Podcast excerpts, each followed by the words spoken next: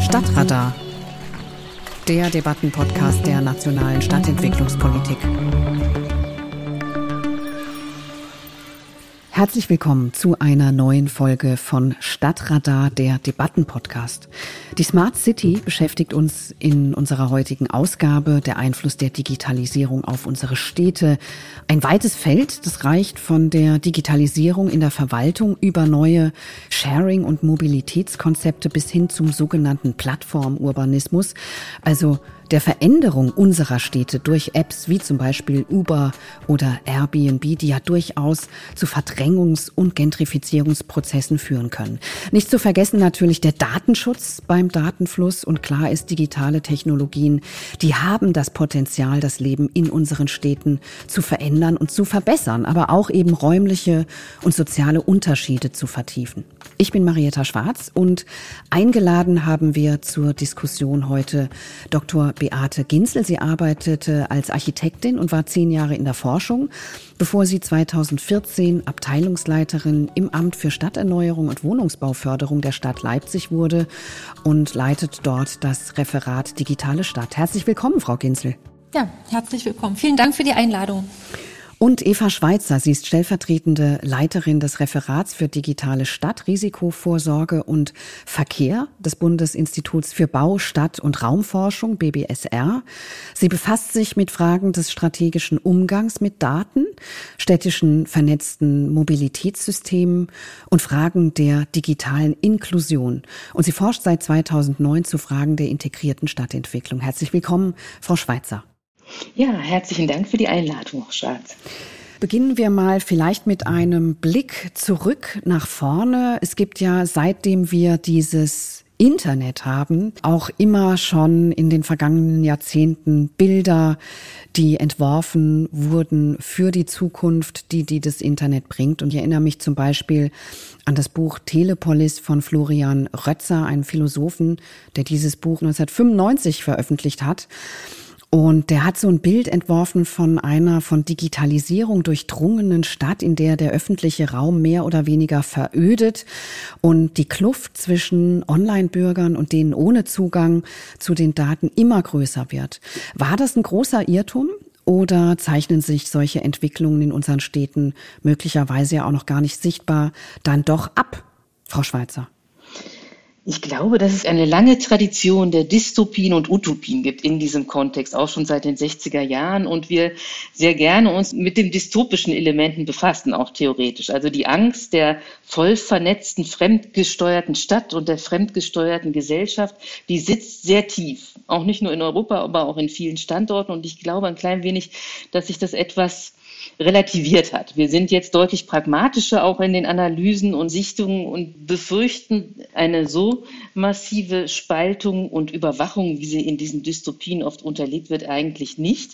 Wir haben auch eigentlich keine Veränderung tatsächlich des äh, städtebaulichen Raumes, weil wir im Bestand bleiben. Und es gibt auch eigentlich sehr wenig Projekte im Neubaubereich, die extrem stark digitalisieren.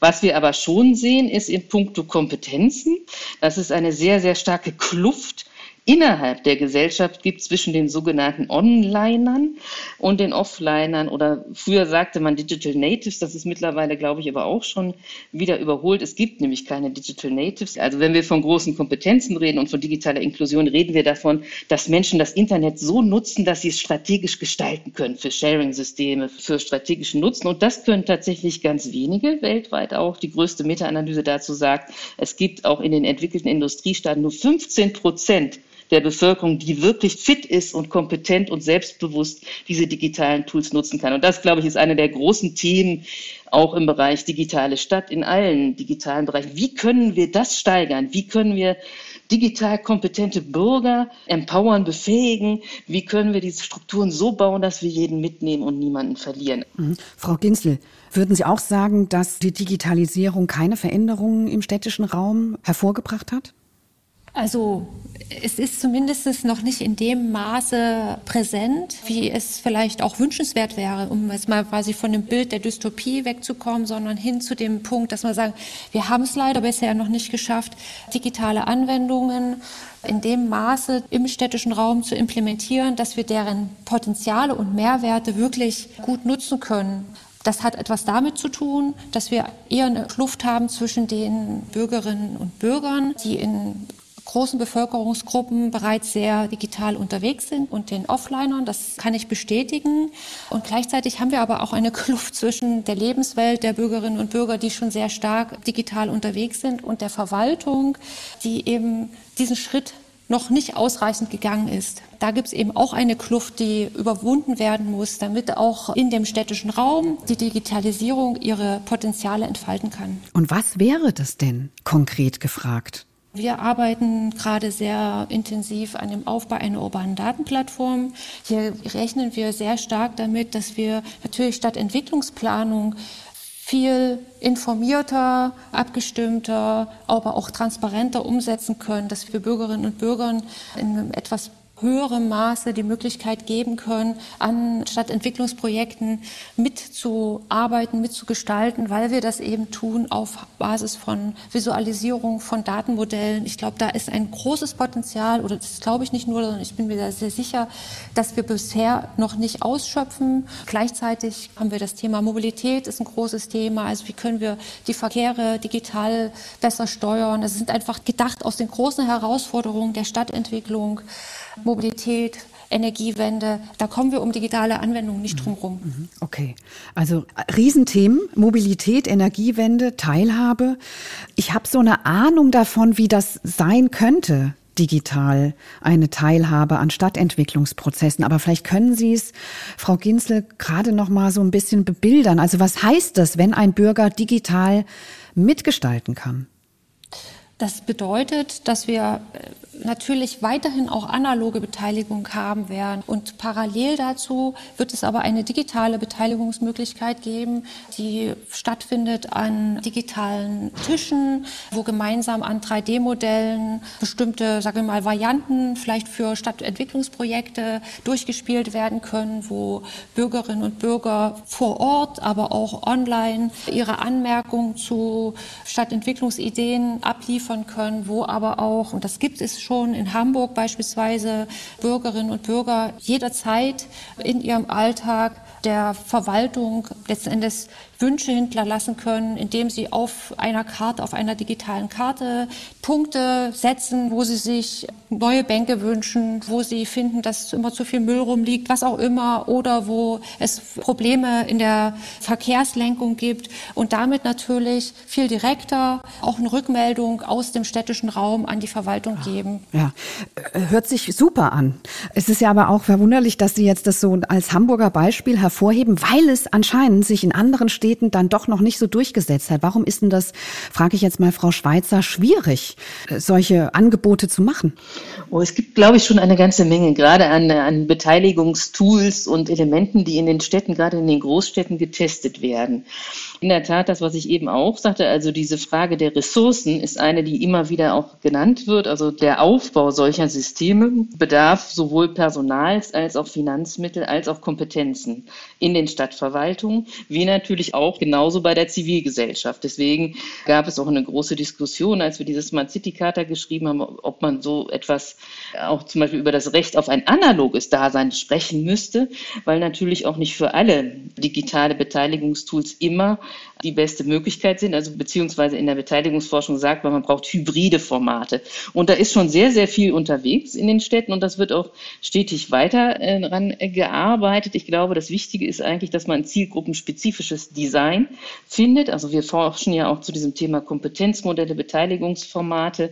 Und da gibt es ganz unterschiedliche Ansätze. Wir wissen zum Beispiel, dass Gaming-Ansätze für Jugendliche viel besser geeignet sind. Es gibt schöne Projekte in Amsterdam, äh, Smart Energy Gaming Projekte Geräte zum Beispiel. Es gibt äh, dann aber auch wiederum Systeme, wie man vielleicht auch sich mit Senioren aktiver gestalten kann. Die Idee des Senior iPads in der Smart City Wien wurde zum Beispiel in Pflegeheimen wurden diese Pads verteilt, die auch mit einem Notrufsystem gekoppelt waren und sehr einfach strukturiert waren, aber deswegen auch sehr gut bedienbar und funktionsfähig.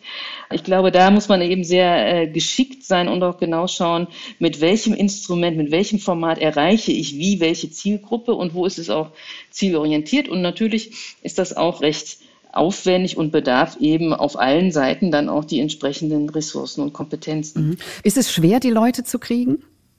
Also in Leipzig haben wir eine sehr aktive Bürgerschaft, die sehr interessiert ist an den Stadtentwicklungsprozessen. Wir haben auch eigene Formate hier im Referat Digitale Stadt, zum Beispiel das schöne Veranstaltungsformat Hotspots der Stadtentwicklung.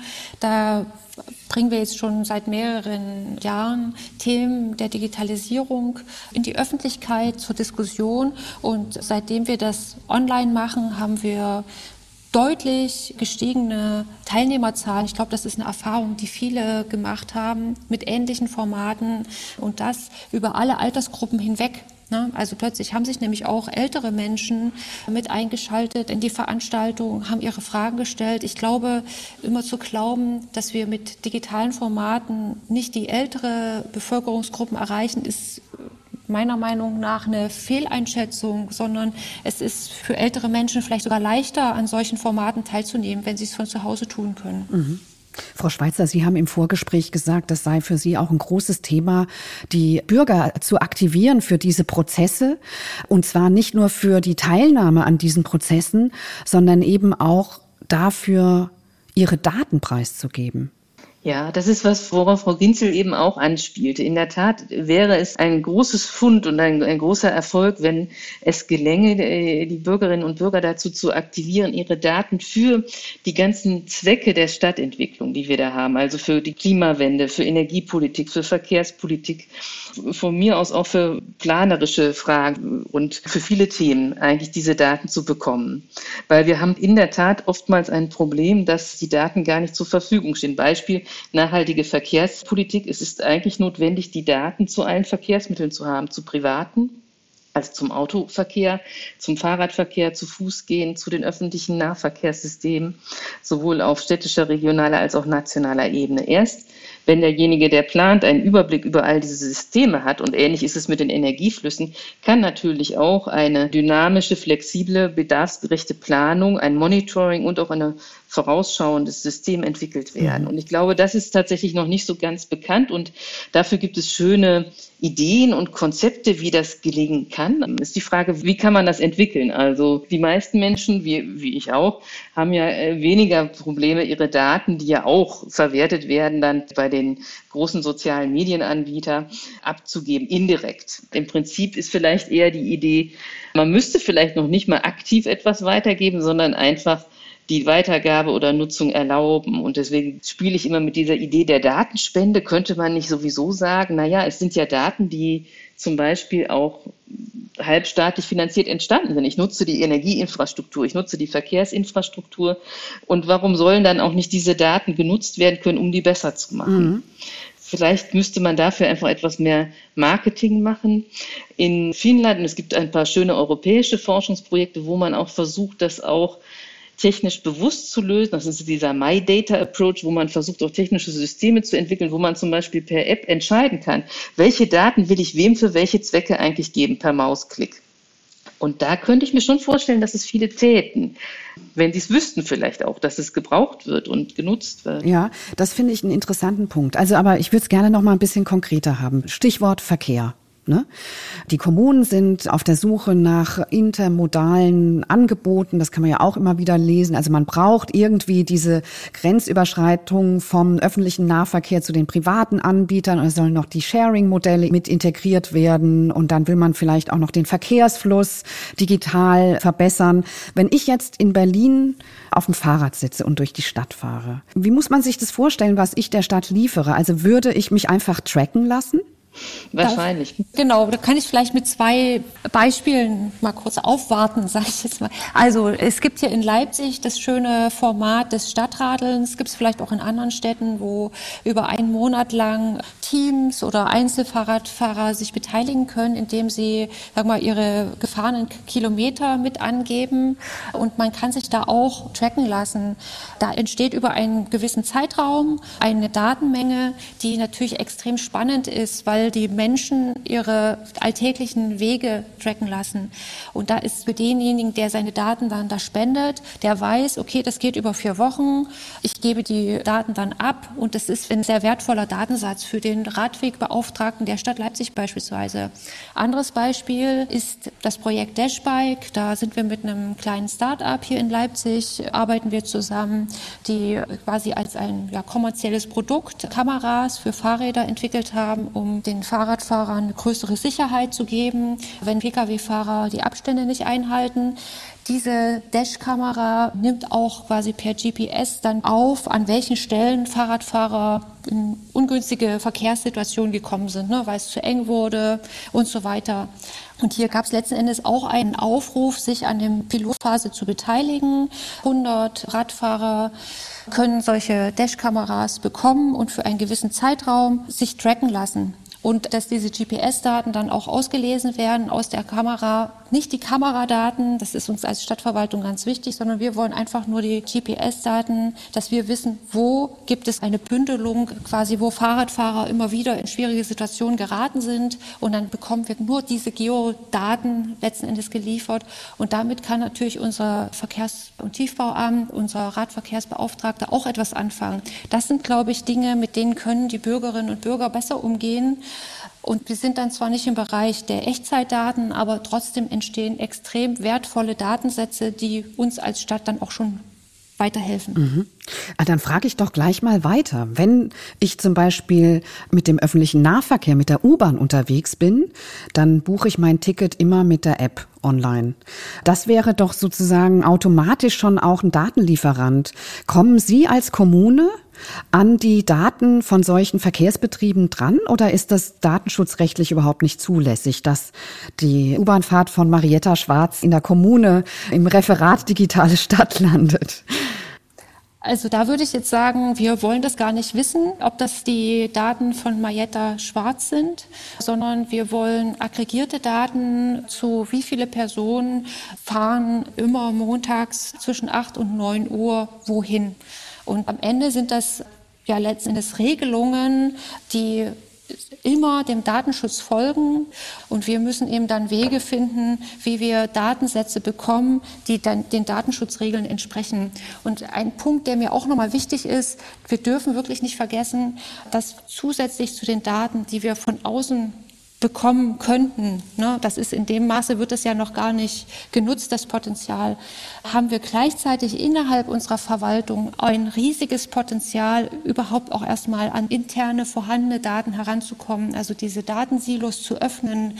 Ein Großteil der Daten, die wir für Stadtentwicklung brauchen, liegen eigentlich in den Verwaltungen, in den einzelnen Ämtern. Und da ist es einfach jetzt auch schon mal ein großer und wichtiger Schritt, diese Silos zu öffnen, zu vernetzen.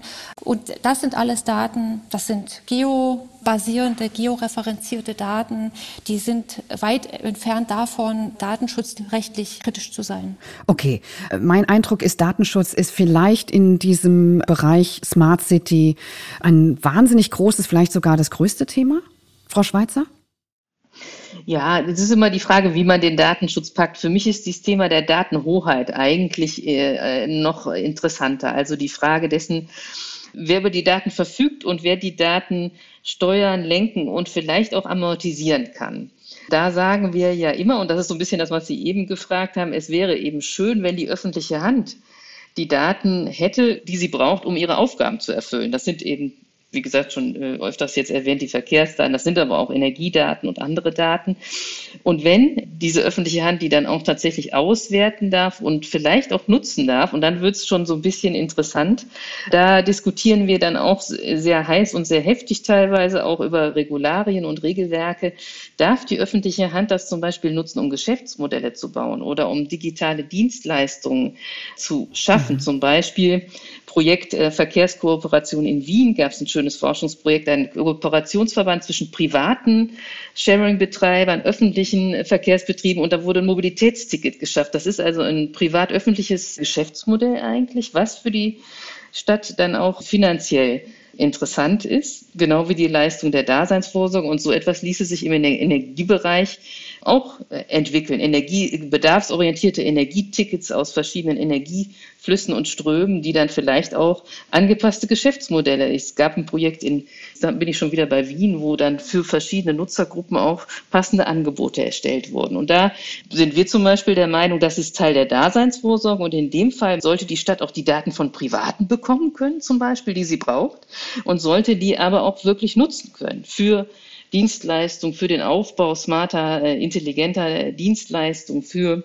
die Entwicklung neuer digitaler Dienste und vielleicht auch für Verknüpfung. Irgendwann hoffen wir ja auch, dass die Sektoren auch gekoppelt werden können. Also dass das, was in der Energie in den Gebäuden nicht verbraucht wird, im Verkehrsbereich eingesetzt werden kann und so etwas. Also das ist ja das große Fernziel, jetzt um mal so eine utopische Vision zu haben von der vernetzten Stadt die dann natürlich auch intelligent untereinander kooperiert. Ja. Und das geht natürlich nur mit viel Daten und auch mit einer, dann von mir aus ein bisschen, um etwas provokant zu sagen, mit einer zentralen öffentlichen Steuerung. Und wie verlaufen da denn die Diskussionslinien oder die Gräben? Also die Stadt sagt, die Kommune sagt, wir hätten gerne eure Daten und sagt dann, sage ich mal, der Energieanbieter oder vielleicht auch der private Sharing-Anbieter, ja, dann könnt ihr uns ja mal den und den Betrag überweisen. Also geht's da auch um Geld?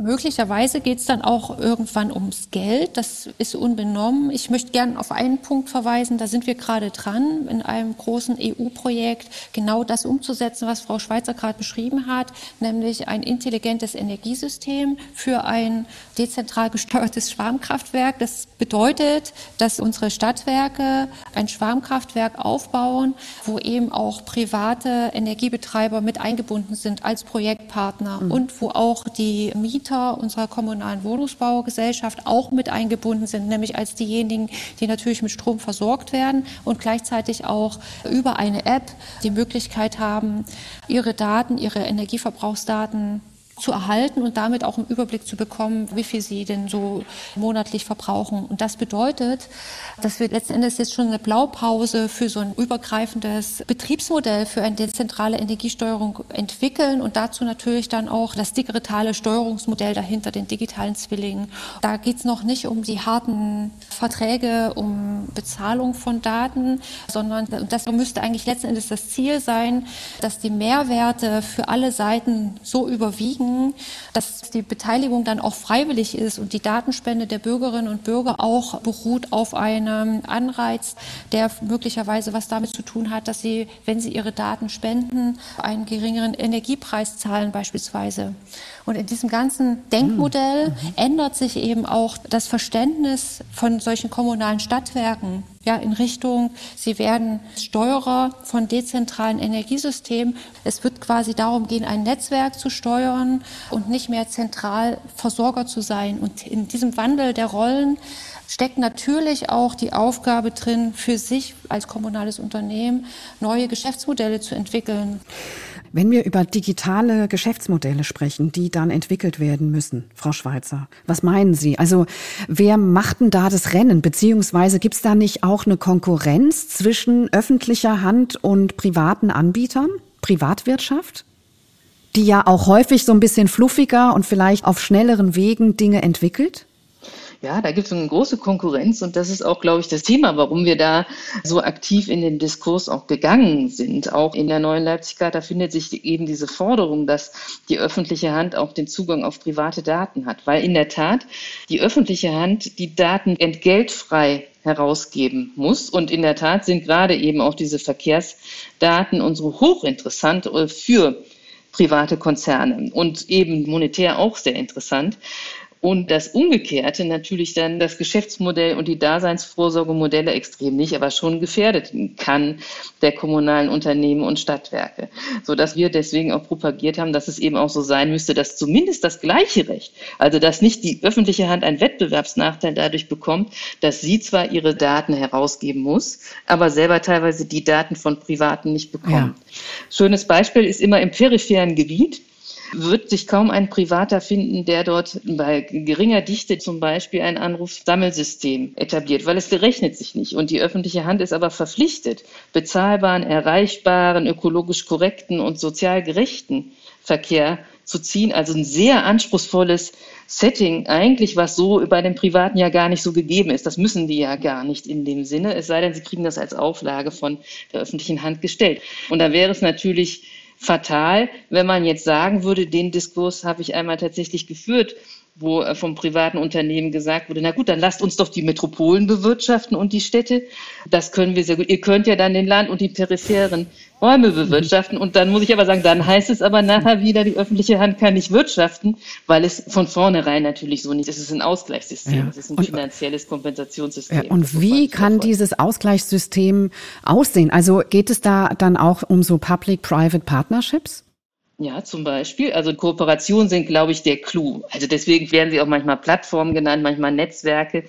Das so geschickt zu bauen, denn es geht auch gar nicht ohne die Privaten, das muss man auch sagen. Also auch in fast allen Großstädten sind natürlich Kooperationen unterlegt, auch mit privaten Anbietern.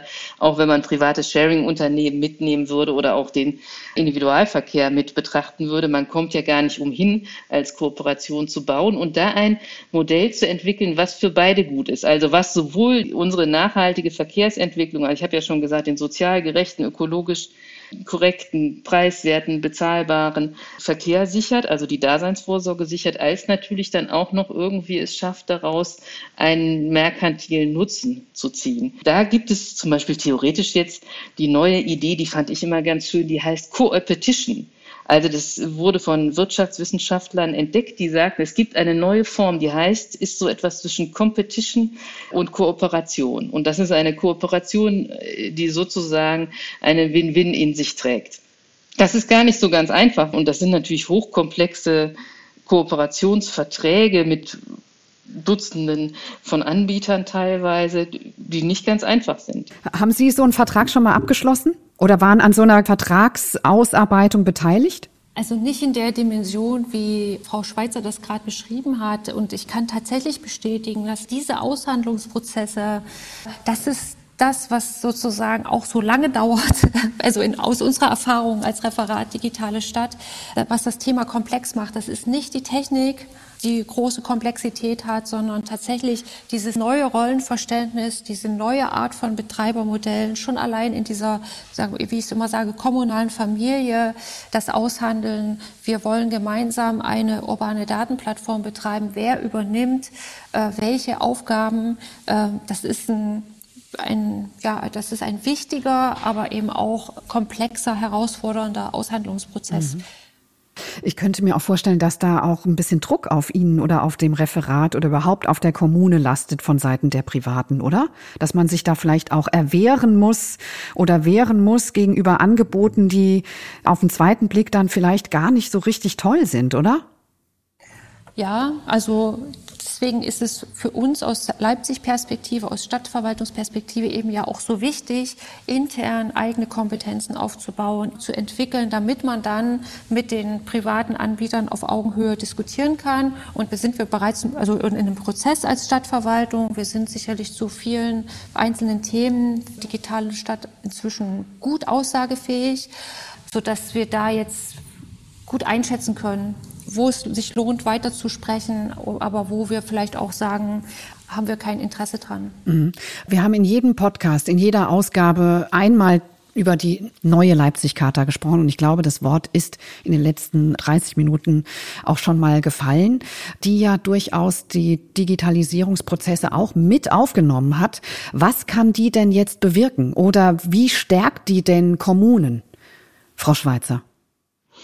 Also wir hoffen, dass eben äh, die, die Forderungen, die in der neuen Leipzig-Charta zu finden sind zum Thema Digitalisierung, das ist eben der Aufbau einer eigenen digitalen Infrastruktur der Stadt, also das Thema der Datenhoheit, dass äh, die Kommune das Recht hat, auch Daten von Privaten zu bekommen. Das ist eben das Thema auch der integrierten Strategien, die sich gegeben werden sollen, dass das eigentlich auch zum einen äh, dienen kann für den internen Diskurs, für Verhandlungen zwischen den Akteuren, aber natürlich auch, um zum Beispiel, wenn es jetzt um diese privaten Daten geht, da auch durchaus das als Mittel zu nehmen, um in diese Verhandlungen mit der Kommission zu gehen, auch und um Regularien anzupassen und dort aktiv zu werden. Also sowohl für Kooperationsverhandlungen zum Beispiel vor Ort, als auch natürlich für die ganzen Ebenen, die es auch gibt von Bund, EU und Land, um sich für eine starke Stadt, für eine starke digitale Daseinsvorsorge stark zu machen. Mhm. Wir kommen mal zum Schluss, wo wir jetzt so dunkel angefangen haben und dann aber doch ziemlich lange auch über Potenziale durch Digitalisierung in unseren Städten gesprochen haben, würde ich jetzt noch mal zum Abschluss fragen, was wäre denn in den kommenden Jahren das Worst-Case-Szenario für unsere Städte? Also das Worst-Case-Szenario wäre, die Stadtverwaltungen schaffen es nicht, die digitale Transformation umzusetzen, hier in eine gestaltende Rolle zu kommen, verpassen es damit eben auch, die von Frau Schweizer beschriebene Hoheit und Souveränität zu erlangen sind damit Getriebene und letzten Endes auch keine guten Dienstleister, weil natürlich die Bürgerinnen und Bürger von den Kommunen erwarten, dass sie digitaler werden, dass digitale Services angeboten werden. Das heißt, es entsteht letzten Endes eine, große Unzufriedenheit. Die Städte schaffen es nicht, das Thema Teilhabe zu, ich sag's mal, zu unterstützen. Und wir schaffen es eben auch nicht, Digitalisierung und Klimawandel und grüne Stadt miteinander zu verknüpfen. Das wäre der Worst Case. Deswegen arbeiten wir hier in der Stadt als Referat Digitale Stadt sehr eng mit dem Referat für Nachhaltigkeit und Klimaschutz zusammen, weil wir hier eine sehr enge Verknüpfung sehen und eine ganz große Chance, dass Digitalisierung helfen kann, resilienter zu werden und den Klimawandel zu begegnen. Frau Schweizer? Frau Gitzel hat das so perfekt zusammengefasst, okay. dass ich da eigentlich keinerlei Ergänzung habe. Nein, aber in der Tat, ich glaube, jetzt habe ich ja schon gesagt, also für eine starke, nachhaltige digitale Transformation braucht es eben eine digital souveräne Kommune. Und die ist sowohl in puncto der Stadtverwaltung, äh, deren Kompetenzen und Ressourcen vorhanden sein sollten, zu finden, als auch in einem starken digital souveränen Bürgerschaft. Also wir haben ja heute gar nicht über die Fernsicht, äh, zum Beispiel Robotik und KI gesprochen. Auch dort gibt es natürlich viele Themen, die interessant sind. Also auch zu fragen, wer steuert und entwickelt die Algorithmen, die genutzt werden sollten? Wie können die äh, diskriminierungsfrei gestaltet werden? Auch ein Riesenthema. Also da gibt es auch vieles zu tun, damit eben wir eigentlich ein selbstbewusst, äh, souverän diese digitale Transformation Transformation auch nachhaltig gestalten können. Aber ich bin da sehr positiv und wir haben ja auch so viele schöne Beispiele, glaube ich, gehört, dass ich glaube, und ich kenne auch noch viele andere, dass ich glaube, wir sind auf dem richtigen Weg. Das war Stadtradar, der Debattenpodcast, Folge 8. Smart City. Ist die Stadt jetzt nicht schon schlau genug? Zu Gast waren Dr. Beate Günzel, Referatsleiterin Digitale Stadt in Leipzig und Eva Schweizer, stellvertretende Leiterin des Referats für Digitale Stadt, Risikovorsorge und Verkehr des Bundesinstituts für Bau, Stadt und Raumforschung BBSR. Vielen Dank an Sie beide. Vielen Dank. Dankeschön. Ich bin Marietta Schwarz und weitere Informationen finden Sie unter www.machtstadtgemeinsam.de.